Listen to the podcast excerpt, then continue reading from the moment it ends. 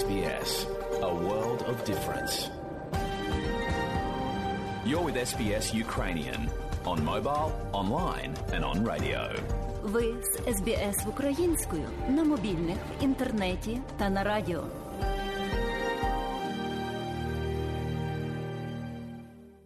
А далі в україномовній радіопрограмі Ес Бі Ес вістки із рідних земель, з якими вас ознайомить Марія Глащук.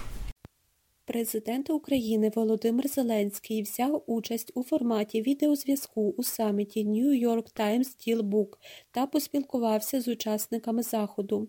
Відповідаючи на запитання, коли, на його думку, закінчиться війна, глава держави констатував. По-перше, ми реалісти, ми воюємо з Російською Федерацією, тому ми точно не в ідеальному світі знаходимося. Я вважаю, після нашої перемоги буде більш-менш, принаймні для нас, ідеальний світ, тому що ідеальний світ, коли все ж таки немає воїна. Тож будемо реалістами, у нас є війна і не тільки у нас. Але найбільше така війна на європейському континенті після та Другої світової саме сьогодні тут. Тому що діється не тільки важка зброя на нашій території, є катування, є гвалтування. На жаль, я так про це говорю, це не значить, що я спокійно до цього відношусь, просто ми це бачимо щоденно. І довгий час, і також задійснюються також ракетні удари по нашій інфраструктурі. Закінчиться тоді, коли ми переможемо, або коли захоче цього Російська Федерація. Ну, так може стати, що Російська Федерація вона захоче тільки тоді, коли буде відчувати, що вона слабка і вона в ізоляції, і немає у неї партнерів в цьому питанні. Будемо вірити, що це е, закінчиться найближчі місяці. Саме тому, за його словами, такою важливою є підтримка України з боку партнерів і всього вільного світу. Глава держави висловив подяку за допомогу Україні, підтримку наших громадян, які були змушені шукати прихистку в різних країнах світу, рятуючись від війни.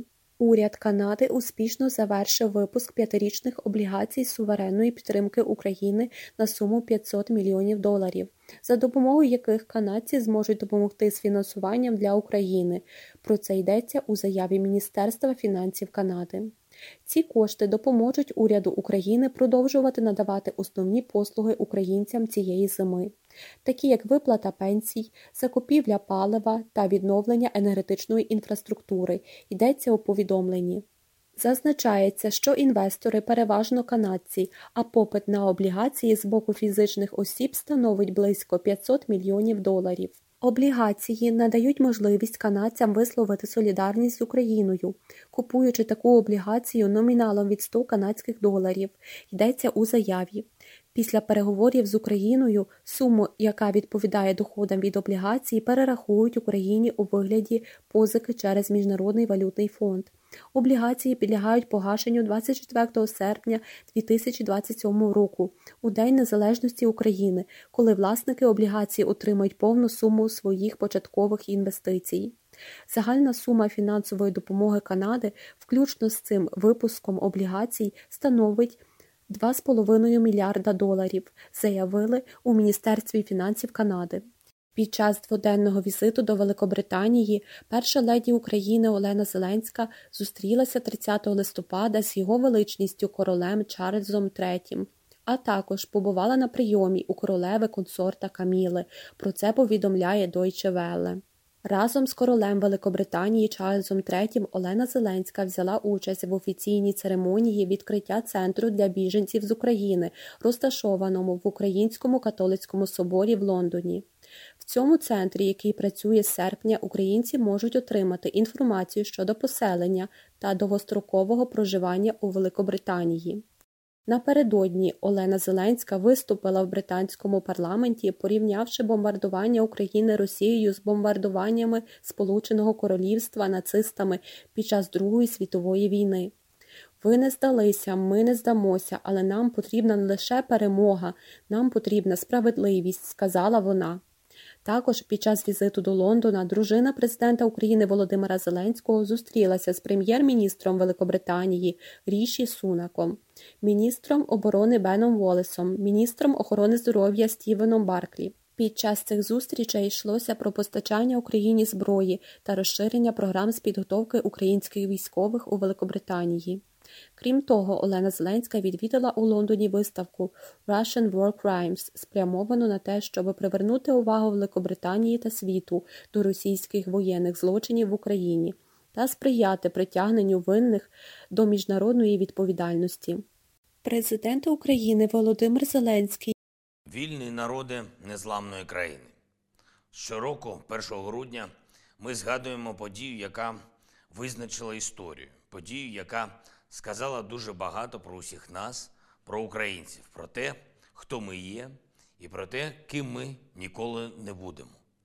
першого грудня, тридцять один рік тому, відбувся референдум, який об'єднав всю територію нашої держави. Ніхто з наших людей не залишився за межами всеукраїнського рішення. Київ і Севастополь, Одеса і Крим, Львів і Черкаси, Чернігів і Харків, Донецьк і Херсон, Запоріжжя і Луганськ, Хмельниччина і Кіровоградщина, Волинь і Дніпропетровщина, Суми і Закарпаття, Франківськ і Тернопіль, Житомирщина і Чернівці, Вінниця, Київщина, Миколаїв, Полтава, Рівне. Всі підтримали. Люди підтвердили акт проголошення незалежності України. Вільно і законно. Це був справжній референдум, а не якась імітація. Це був чесний референдум. І саме тому його визнав світ. І було важливо, що не просто політики, а саме люди поставили крапку в історії імперії, яка будувалась на запереченні волі людей, яка вбивала, намагаючись увічнити заперечення волі людей, але яку люди все одно повалили. І якраз своєю волею. З того дня тисяча дев'ятсот дев'яносто першого року українці пережили багато намагань перетворити крапку на три крапку чи на крапку з комою. Ми бачили багато діячів, які не могли заспокоїтись, що імперію таки повалили. Ми тепер боронимо Україну від таких товаришів, які хотіли цьогоріч відзначати сторіччя імперії замість чергової річниці волі. Вони хотіли, але буде за українськими правилами. Наше прагнення жити вільно, яке було висловлено двадцять четвертого серпня і підтверджено першого грудня, не зламати. Українці більше ніколи не будуть камінчиками якихось там імперій. Ми вже вибороли це і забезпечимо для нашої держави всю повноту незалежності.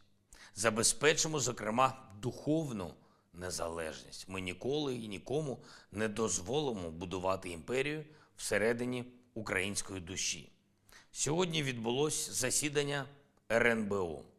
Засідання, на якому ми розглянули численні факти зв'язків окремих релігійних кіл в Україні з державою-агресором. На жаль, навіть російський терор і повномасштабна війна не переконали деяких діячів в тому, що варто подолати спокусу зла. Що ж, маємо створити такі умови, коли будь-які залежні від держави-агресора діячі не матимуть жодної можливості маніпулювати українцями і послаблювати Україну зсередини. Отже, перше, ер ен бе о доручила уряду внести на розгляд Верховної Ради законопроект щодо унеможливлення діяльності в Україні афільованих із центрами впливу в Російській Федерації релігійних організацій. Друге. Державній службі з етнополітики та свободи совісті забезпечити проведення релігієзнавчої експертизи статуту про управління у пе це на наявність церковно-канонічного зв'язку з Московським патріархатом за необхідності вжити передбаченим законом заходів. Третє. Забезпечити перевірку наявності правових підстав та дотримання умов користування релігійними організаціями майном, яке перебуває на території Національного Києво-Печерського історико-культурного заповідника. Четверте. Всім органам, до компетенції яких відносяться питання у сфері забезпечення національної безпеки, активізувати заходи з виявлення та протидії підривній діяльності російських спецслужб у релігійному середовищі України і застосувати персональні санкції. Прізвища будуть оприлюднені невдовзі. І п'яте. Потребуємо підвищення статусу і посилення можливостей Державної служби з етнополітики та свободи совісті. Відбудеться реформа цієї структури, яка дозволить їй реально захищати права та законні інтереси українців і держави. Цими та іншими рішеннями ми гарантуємо Україні духовну незалежність. Хочу підкреслити, в тисяча дев'ятсот дев'яносто першому році наша держава стала саме на законний і демократичний шлях. Цим шляхом ми і будемо йти далі. Тільки правові кроки, виважені рішення і національні інтереси. Сьогодні ж продовжили працювати над реалізацією української формули миру, яку я презентував на саміті джі дев'ятнадцять, зокрема її пункту щодо продовольчої безпеки. Говорив для цього з президентом Сенегалу і головою Африканського Союзу про нашу ініціативу «Grain from Ukraine» – «Зерно з України». Ця ініціатива, яка реально повертає світу стабільність і передбачувальність, а також про те, як можемо залучити країни Африки до відновлення сили міжнародного права і гарантування всієї повноти глобальної безпеки. Ще одне. Сьогодні вдалося повернути додому з російського полону ще п'ятдесят українців, четверо офіцерів, сорок шість сержантів і рядових. Армія, тероборона, нацгвардійці, ВМС та прикордонники. Я дякую всій нашій команді, яка працює для звільнення українців. Буданов, Єрмак, Усов, Малюк, Лубінець. Просто молодці. Дякую кожному і кожній, хто допомагає. Загалом від двадцять четвертого лютого з російського полону вже повернули більше тисячі трьохсот українців. Повернемо усіх інших. Вся Україна буде вільною. Всі українці будуть вдома. Слава усім, хто воює за нашу державу. Слава усім, хто працює для захисту України. Вічна пам'ять усім, хто віддав своє життя за незалежність. Слава Україні! В Україні стартував міжнародний п'ятдесят перший кінофестиваль «Молодість», який відбуватиметься у Києві з першого по сьоме грудня дві тисячі двадцять другого року. Про це повідомляє прес-служба кінофоруму. Попри великомасштабну війну в Україні, команда фестивалю вирішила не скасовувати його, а лише скоротити перелік фільмів. Таким чином вдалося зберегти майже всі основні програми молодості. Серед фільмів повнометражної секції міжнародного конкурсу будуть представлені українські стрічки, зокрема «Я і Фелікс» Ірини Цілик, «Будинок слова» нескінченний роман Тараса Томенка, «Бачення метелика» Максима Наконечного, «Памфір» Дмитра Сухолиткого-Собчука.